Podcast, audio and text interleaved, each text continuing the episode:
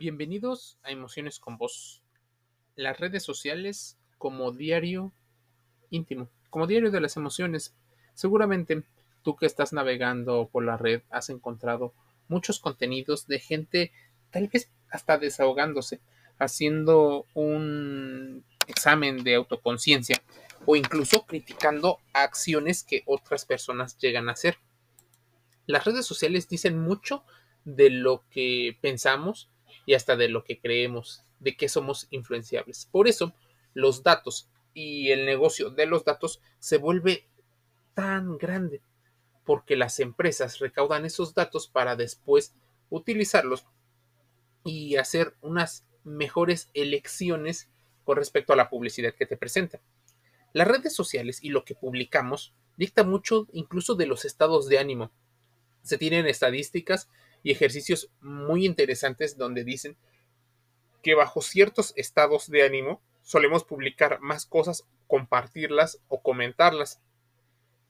Muchas veces creemos que solo es contenido, que es de chill, que es broma, pero a final de cuentas tú sueles publicar algo de lo que crees, de lo que te indigna y dicta una postura con respecto a un tema o a un fenómeno.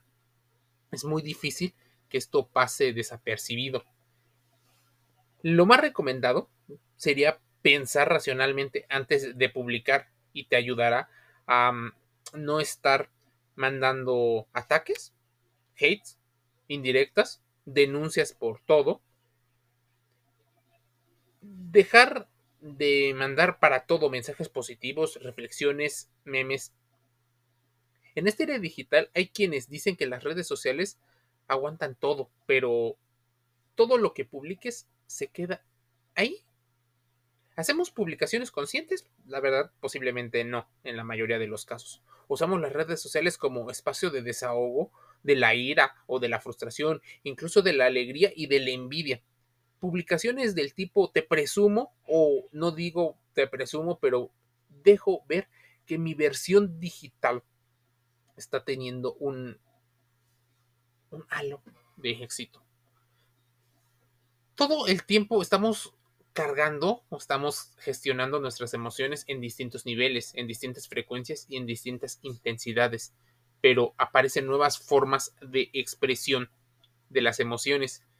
Tanto las nuevas como las anteriores generaciones han encontrado estas señales con mensajes de todo tipo, pero expresiones impulsivas o acciones impulsivas muchas veces se llevan a, pues, la reflexión.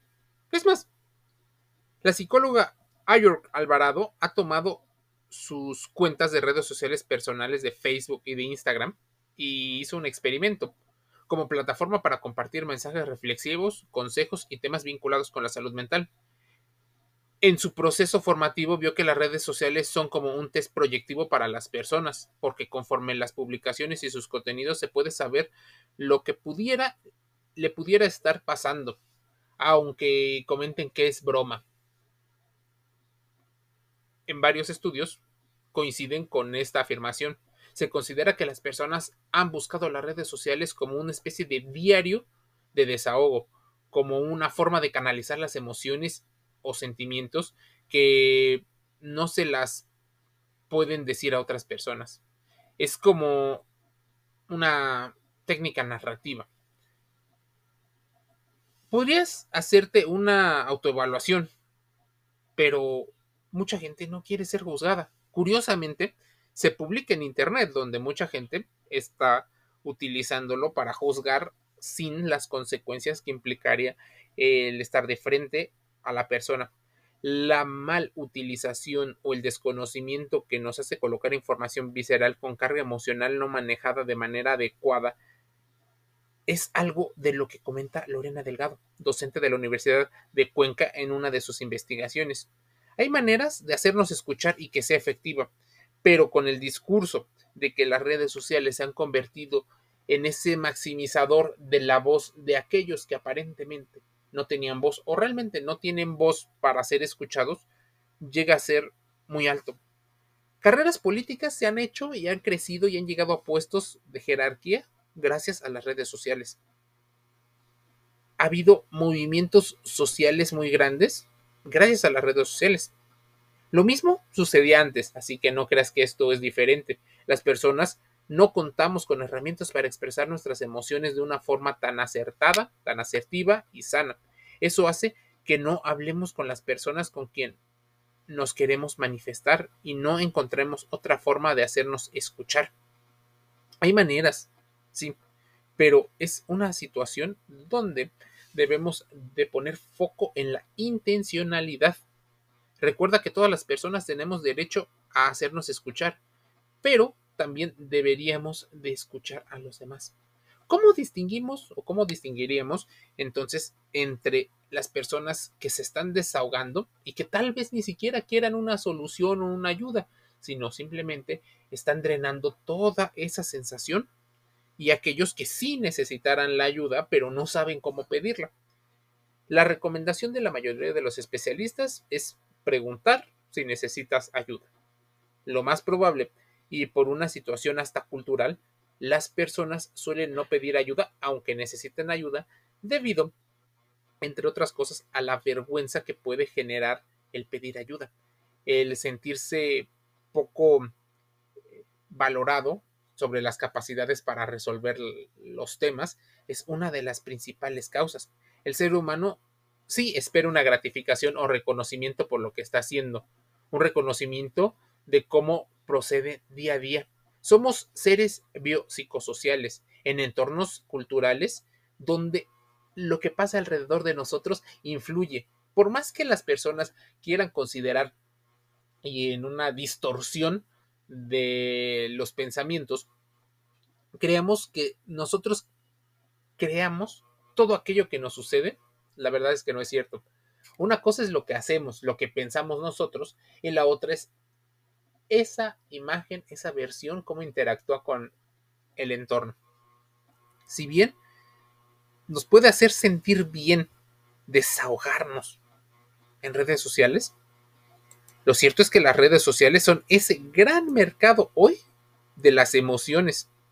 Con cada comentario que escribimos en ella, las empresas saben un poco más de nosotros, pero esa relación íntima, por supuesto, tiene un precio y no solo para las empresas, sino también para las organizaciones y para ti. Existe una empresa muy conocida y posiblemente quiere conocer tus pensamientos más íntimos. La simplificación de los contenidos a modo de GIFs también dicta un mensaje. Proporcionamos esa información de manera voluntaria, gratuita y a menudo apasionada, sin caer en la cuenta de que nuestras emociones han dejado de ser un patrimonio personal e inescrutable para convertirse en una mercancía. Convertidas en un gran negocio de emociones, las redes sociales están empezando a construir un inquietante negocio que se dedica a recopilar, analizar y finalmente vender nuestros estados de ánimo a la publicidad, anunciantes de coches, comida o partidos políticos. Digamos que las empresas han encontrado cómo venderte la felicidad que necesitas, pero que necesitas de manera puntual solo en un momento determinado. Evidentemente, no es un negocio inocente. La intención es hacer más dinero. Hace un tiempo, el diario The Guardian y el diario Australian develaban cómo algunos ejecutivos de esa compañía habían prometido a sus anunciantes que eran capaces de identificar a eh, ciertos usuarios. Y sobre todo, y ahí lo inquietante, es que podían detectar con gran precisión los estados de ánimo de esos adolescentes, los cuales solían ser más ansiosos, más inseguros con pensamientos que se sentían inútiles, estúpidos o necesitados de un tema moral. ¿Cómo? A través de sus estados en las redes sociales o de las fotografías que compartían con su círculo. Obviamente este tipo de información les convertía en, una, en un blanco fácil para la publicidad de las marcas. Tenemos que darnos cuenta de hasta qué punto los datos que nosotros mismos compartimos son utilizados. Y más allá del fin, ¿cómo estamos utilizando las redes sociales? Seguramente no habías pensado esa parte. Y si lo habías pensado, debes de considerar una situación. Entonces, ¿qué vas a compartir en redes sociales? Estamos en una nueva forma de poder llevar nuestras emociones al otro nivel, a un nivel donde las podamos entender y no sean las marcas las intermediarias de nuestras emociones, de la alegría, de la tristeza, de la ira, de la envidia, de la venganza, entre otras situaciones. Es como si hubiéramos sido unos títeres digitales. Imagínense, las empresas piden ciertas disculpas por una práctica de ética dudosa, pero no se arrepienten. El contagio emocional es algo estudiadísimo en la psicología. Estás con alguien deprimido y posiblemente te sientes en un estado muy parecido. Estás con alguien que está contento y te pones contento. Las redes funcionan igual. Entras a un muro y solo ves cosas divertidas y por supuesto te entra un nivel energético. Por eso nos dejamos engañar por ese por ese shot de dopamina, de oxitocina. Incluso creemos que estamos con una gran capacidad de lectura, cuando no es cierto. El fenómeno Donning-Kruger, donde te sientes más capaz de detectar las cosas, te juega una mala pasada. Te sientes mejor y la verdad es que ni siquiera alcanzas a comprender lo que se está leyendo. Muchas personas solo comparten porque se identifica y ahí el negocio de la identificación de las emociones. Saber interpretar las emociones de los usuarios no implica que seas eh, malvado, narcisista, maquiavélico o que estés pensando simplemente en dinero, pero sí deja al descubierto algo o varias, varias cosas. El postor sobre los estados de ánimo puede ser una marca o un partido o otro negocio. La segunda es que nos creemos más competentes de lo que somos. Y la tercera, ni siquiera estamos comprendiendo el mensaje que nos están enviando o que nos quieren enviar. No tenemos ese pensamiento tan elaborado, tan consciente, tan complejo para hacer un análisis de las motivaciones de las personas para utilizar y mandar ese mensaje. La aplicación de los algoritmos nos hace meternos en un bucle que ni siquiera conocíamos, pero que nos dejamos llevar por el desconocimiento. No te dejes llevar por el primer impulso. Cuida tus palabras cuida tus emojis, cuida los videos que publicas. Es imposible gustar a todos. No entres a la red para hacer un troll o un hate. Olvídate del número de likes o de visualizaciones de tu contenido. Son parte de las situaciones para gestionar tus emociones y que las redes sociales no se conviertan en tu diario íntimo de emociones. El podcast de Emociones con Voz está hecho para la reflexión y está gratis en Spotify, en Google Podcast, en Amazon Music Audible, en Apple iTunes, Deezer, están en iHeartRadio, está en Spreaker y en YouTube. Te invito a que te suscribas y reflexiones con más de 600 contenidos donde puedes hacer una reflexión y también te invito a que contrastes esa información no solo con tu opinión personal, sino con la opinión posiblemente de otros grupos de especialistas. Te envío un saludo, nos escuchamos el día de mañana.